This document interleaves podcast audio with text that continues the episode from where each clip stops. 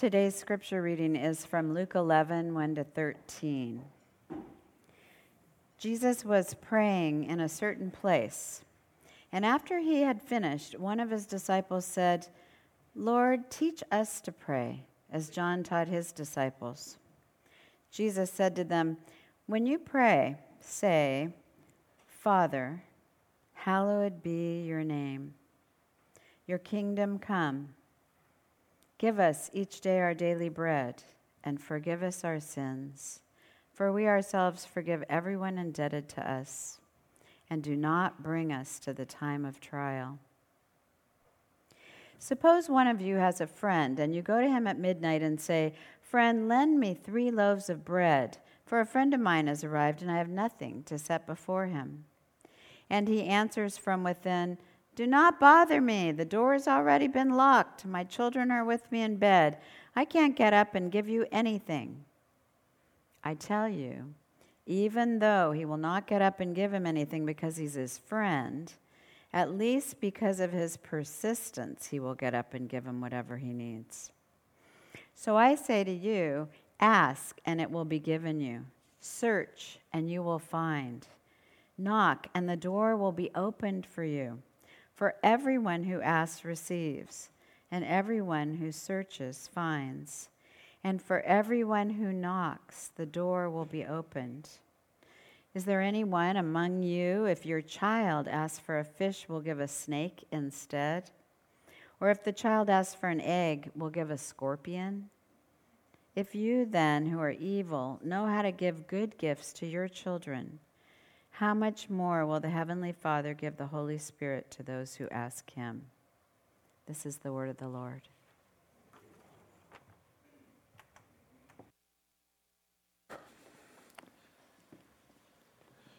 Up till now, Jesus has, um,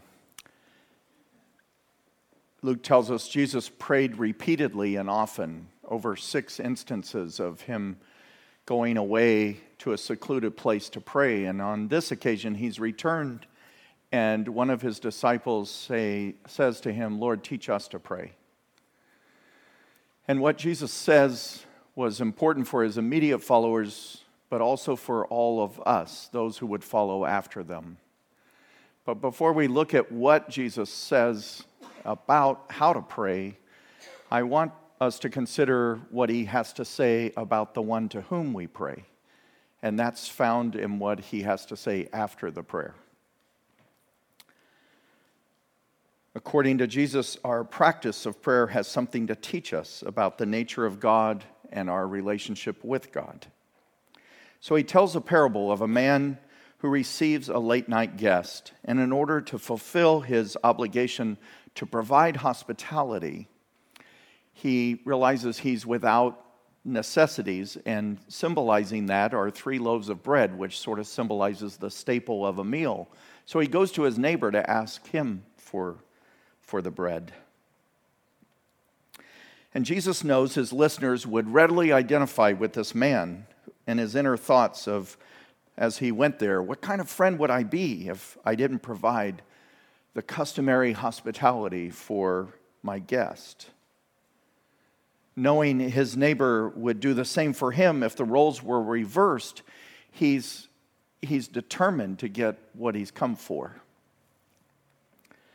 And then comes the surprising element in the story, and that's the nature of a parable. There's a surprising catch somewhere in the story. We don't always get that surprising element because of our cultural differences. But the surprising element is simply this the neighbor declines, saying, now, we might say this my door's locked, it's late, my family's already settled in for the night. Chances are they all slept in the same room, and just by his getting up and climbing over them, they would be disturbed. this hypothetical claim of inconvenience is such in a culture that values hospitality so highly is is considered by Jesus laughable, if not absurd. In other words, everyone listening to the story would say, What? What kind of friend would do that? And Jesus says, though the man inside will not get up on the basis of their friendship, he will do so to resolve the situation. Now, I said that instead of what we normally hear or what we heard the answer to be. Most translators associate the next verb with the man doing the knocking. Because of his, we just heard read in the in New Revised Standard Version, because of his persistence you know, like what's the guy on uh, Big Bang Theory where when he knocks Sheldon? the way he knocks, that's persistent. It's pestering, but it's persistent. Okay, so there's so there's that guy, um, and then another translation, the Common English says, because of this man's brashness. Or another translation, the NIV says, because of his shameless audacity to be knocking this late and with such persistence. But most translate, most commentators think that the verb doesn't apply to the man doing the knocking, but the man on the inside. And they attribute the response to something like this because of his desire to avoid shame. The man on the inside. Just think of how this story gets reported the next day that he didn't get up to provide his neighbor his request. He would be shamed in the whole community for not providing what was expected. And they would wonder, what kind of friend is this, and can we trust him in the future? Or another one says, dishonor, to bring dishonor to the friendship. The point of the parable is that no friend would behave in such an unhelpful way.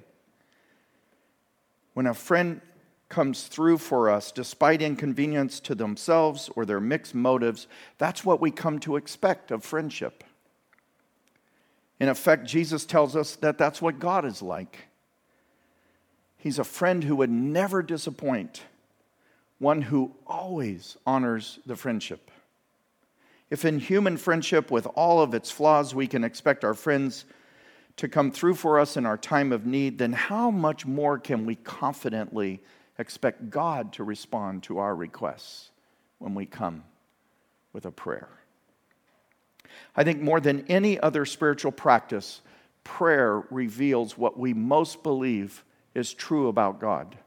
More than our studying the Bible, more than our reading um, more than our reading God's word or studying theology, more than um, our attending worship or um, giving offerings or serving the poor. Prayer says what we really, it reveals what we believe is true about God and our relationship with God. It reflects the level of trust that we have in God and our knowledge of God's character and our reliance upon God's character, God's goodness and faithfulness. As I've mentioned to you before, I engage in a, in a monthly um, appointment of spiritual direction. And the thing I'm most startled every time I leave is I keep having to learn the same lesson over and over again.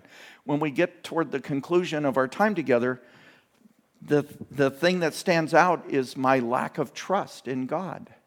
That I need to trust God more as I describe circumstances or situations. And I'm thinking, I've been at this a long time.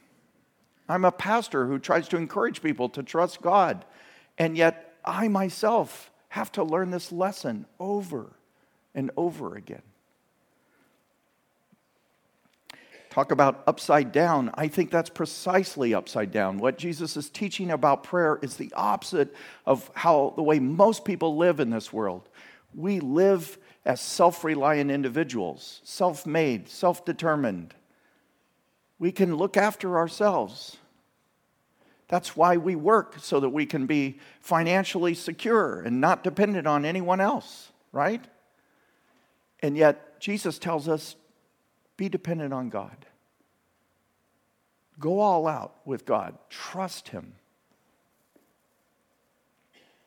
At our last meeting of session, we shared responses to this question, and I want you to consider this question and take it with you. Um, who is someone you pray for regularly, and what has prayer the practice of prayer or praying for that person taught you? Who's someone you pray for regularly, and what has that practice of praying regularly taught you? The sharing and discussion that followed was very meaningful. One elder spoke of how praying regularly for a member of her family made her look at that person differently through God's eyes.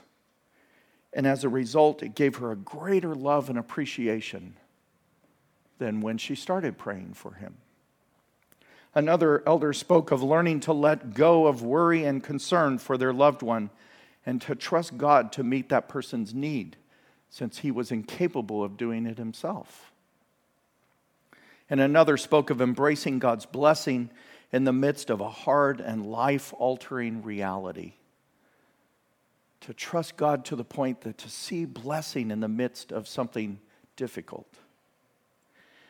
I shared with the group how praying intently for something I wanted to see happen in a person's life has God, had caused me to question whether God would grant my request. I had doubts. We sang a hymn earlier in the earlier service that said that trusting God, um, uh, every faithless murmur stilled. In other words, that's what I was having faithless murmurings in my soul. Does God really, is God going to grant this request? And I soon discovered that I had projected my own limitations and faults onto God. I imagined that God was choosing to teach me a lesson by not granting this request. And I became discouraged. But then I realized whoa, wait a minute. This isn't the God I believe in. This is woefully inadequate and wrong. So I started in my prayer to affirm that God wants what's best for this person better than I could even imagine. And so, Lord, I trust you to answer this request. And I admitted that my persistence in prayer was not being impertinent or a matter of, of expressing my own insecurity, but it was important to my trust of God that I, I just affirmed what I knew to be true. And I changed my prayer from expressing it as a wish fulfillment that might be granted but by some kind of a genie to that of opening my heart to God, knowing that God simply delights in our relationship in my bringing my request to Him. That God wasn't looking at me like, oh, it's Dale again, and here he comes with this. But instead, it was like, Dale, so glad you're here. Listen to what Frederick Buechner says. According to Jesus, by far the most important thing about praying is to keep at it. The images Jesus uses to explain this are all rather comic, as though having to explain this in the first place is comical. He says, God's like a friend you go to to borrow bread from at midnight, and the friend tells you, in effect, to drop dead.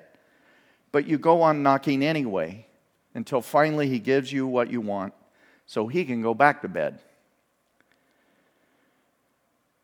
By, by persisting, Jesus says, not because you have to beat a path to God's door before He'll open it, but be persistent because until you beat the path, maybe there's no way of getting to your door. What I like about Buechner's emphasis is that keep at prayer has to do with us rather than with God. It's not the reluctance on God's part, it's our it's the things that get in the way for us. We need to keep at it in order to learn important aspects of God and our relationship with God. And I think this is what Jesus was saying after this parable in a series of vivid and memorable phrases he wants us to recall. Ask and it will be given. Search and you will find. Knock and the door will be opened. This is precisely what the man was doing. He's describing everything that man did. The point of Jesus' lesson is to go to God in prayer because God waits eagerly to receive us and is ready to respond to our requests. So then ask yourself about your own prayers Am I willing to ask boldly, even to the point of being misunderstood? Am I willing to knock repeatedly past the point of second guessing whether I should stay at it? And am I willing to search determinedly and unwilling to give up? A year ago in October, someone phoned me letting me know that the fires uh, were affecting people in our congregation and that I need to be aware of that. And then I wasn't even sure what it was like in our neighborhood. So I went outside immediately and I looked in three, in four directions. In two directions, I saw red glow, rather strong red glow. And in the third direction, I saw fire. So I couldn't tell how close it was to us. And instinctively, I went to knock on neighbors' doors. It's not a good thing to get a knock on your door at two or three in the morning. You, it's like, who could that be? It can't be good. And so, as you might well imagine, no one came to the door. And I thought to myself, do I give up? Do I leave? What do I do? And then I thought, no, what what I'm here for is so important. They're going to want to know. If the roles were reversed, I would want them to keep at it. And that's precisely what this, this image that Jesus is getting across. It, it took me knocking beyond doors on windows, and in two instances, children came to the window and they opened the window like this, like, who in the world is this? And then and then uh, the other neighbor was reluctant to come to the door and finally said, What is it? in a rather perturbed voice. And I wanted to say, It's your neighbor. No. I just said, There's a fire in, in our neighborhood. I want you to be aware. And, and then my other neighbor, I found out later, said, she told her she had told her mom that there's this crazy man outside um, and she goes, Oh, no, that's Dale.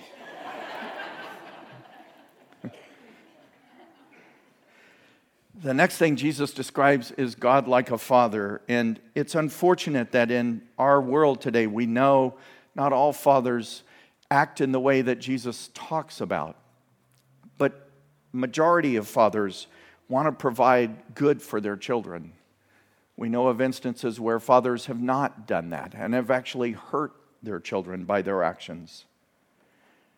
But Jesus' point is no matter how inattentive or neg- negligent a human father might be, when they ask, when a child asks for help, they're, they're prone to give it to them.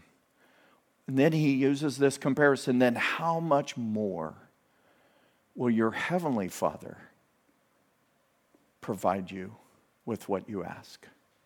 As we sang earlier, good, good Father. That's who you are.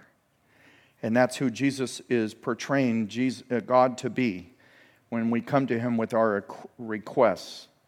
His appropriateness and generosity exceeds any human father we can possibly imagine.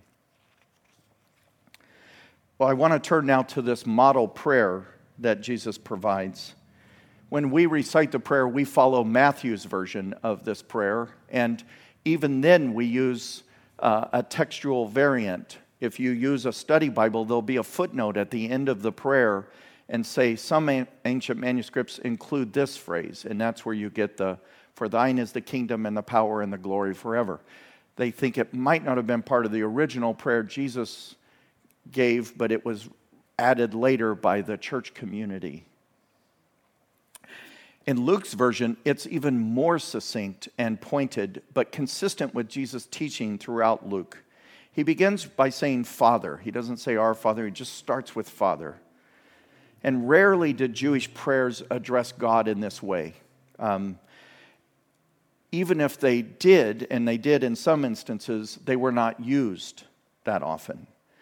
But Jesus roots our praying to God in the revelation he brings of God to his disciples. He's inviting us to know and relate to God in the way he did, emphasizing the intimacy of God's relationship with us. like that of a child, and that the God that we pray to is a father who is, who is nurturing, who is loving, who is merciful, and who simply takes delight in his children. And that registered for me in a, in a profound way because the one thing I most want to convey to my children to this day, even in their 30s, is how much delight I, I have in them. And I don't think any child can understand this until you have a child yourself. That we want to teach you, you know, teach a child to behave a certain way and to follow the rules and to, for their sake, we don't want to harm them and all of that. And, and they begin to think that you earn the love, that, you, that, it's, that it's only based on positive regard. But the truth of the matter is, I just delight in who my children are. Whenever I see them, whenever I hear from them, uh, when I get a text from them, I stop everything to see what is it about. Because I just delight in who they are. And that's how God is toward us. He just delights in who we are and our spending time with Him. Any attention we give to God pleases His heart. And then it says to hallow God's name. And this presumes the ancient understanding that one's name is more than a moniker or a label, it is the essence of who a person is. And so, what, what's being said here is you don't use God's name in a way that doesn't relate to God's character. So, it's one thing to get offended if somebody says God's name in some cursing, disparaging sort of way. But why we, why then, as Christians, are we not equally offended when some other Christian will use God's name that doesn't show forth God's love and mercy when someone needs it? Why is it we rush to judgment about someone's misbehavior and want to and want to put them down rather than to say, God is loving and merciful and forgiving, and I'm with you. I'm here to remind you of that. That's keeping God's name hallowed as well. And then, thy kingdom come, thy will be done. Those are parallel phrases, which means they're just nuances of the same thing. They're, they're a reiteration that, that only God can overturn the powers at work in this world and establish God's reign here on earth, too. And that with the coming of Jesus, God's kingdom is already being made present in this world and is bringing about a whole new order of relating to one another, a new community of living out the blessings of God's kingdom in this world. Give us each day our daily bread is a reminder. Remember when the disciples were told to go out on their missionary journeys, and he said, basically, take nothing with you, leave it behind. I want you to trust God. I want your daily sustenance to be something God provides, not something you do. Um, and then it also anticipates the messianic feast when God will feed all who are hungry and who go without. And then forgive us our sins. We all know what that means and why we pray it. Where we get tripped up sometimes is the, the, uh, the additional for um, we forgive others or as we forgive everyone who sins against us. I know we say debts and debtors, uh, and others say trespasses, but the heart of the, of the meaning of this is the fact that we have offended through sin. The second phrase doesn't introduce a relationship of quid pro quo between divine and human forgiveness, as if God's forgiveness depends on ours but quite the opposite. Jesus is grounding the disciples' request for forgiveness in the, in the fact that we can only show forgiveness to someone else if we've experienced it ourselves. And that the evidence of our having been forgiven is that we become forgiving people. When someone, if someone were to ask me, What is grace? that tells me they don't have a clue. They've never experienced it because when you've experienced grace, you want it for everyone else. You want that sense of, of being overwhelmed by the goodness and love and life altering um, dimension that God brings that says you don't, you don't have to earn this, it's a gift.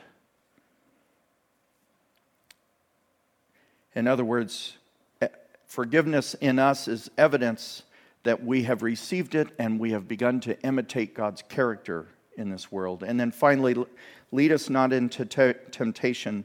I understand the Roman Catholic Church met recently to debate whether to change that or not. Can you imagine? because, of course, God doesn't lead us into temptation, we get there ourselves.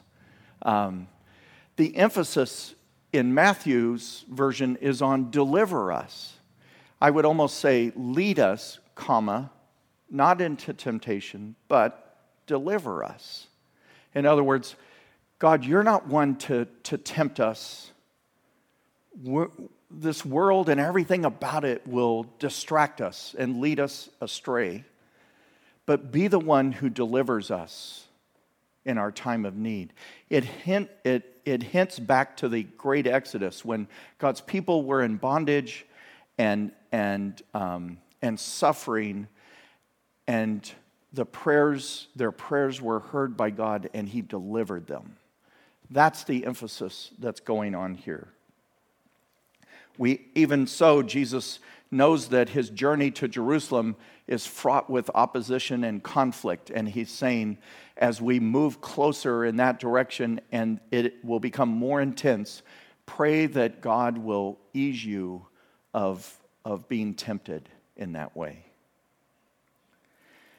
Well, we speak of this as the Lord's Prayer, but it would be better thought of as the disciples' prayer. Jesus gave it to us to pray as disciples, not because it was the prayer that he prayed regularly. N.T. Wright describes it this way it's a prayer for people who are following Jesus on the kingdom journey to Jerusalem, where he will act on behalf of God's name, which has been dragged in the mud by his people who've turned away from him in rebellion. Jesus says on his way, Jesus is on his way to accomplish the new Exodus in which the long awaited kingdom of God would become a reality. Luke's version of this prayer grows out of Jesus' life mission when he brought bread for the hungry, forgiveness for the sinner, and deliverance from the powers of darkness through his self giving sacrifice. When we pray this prayer, we are praying Jesus' life mission and what he accomplished, but we're also praying our engagement and participation in it.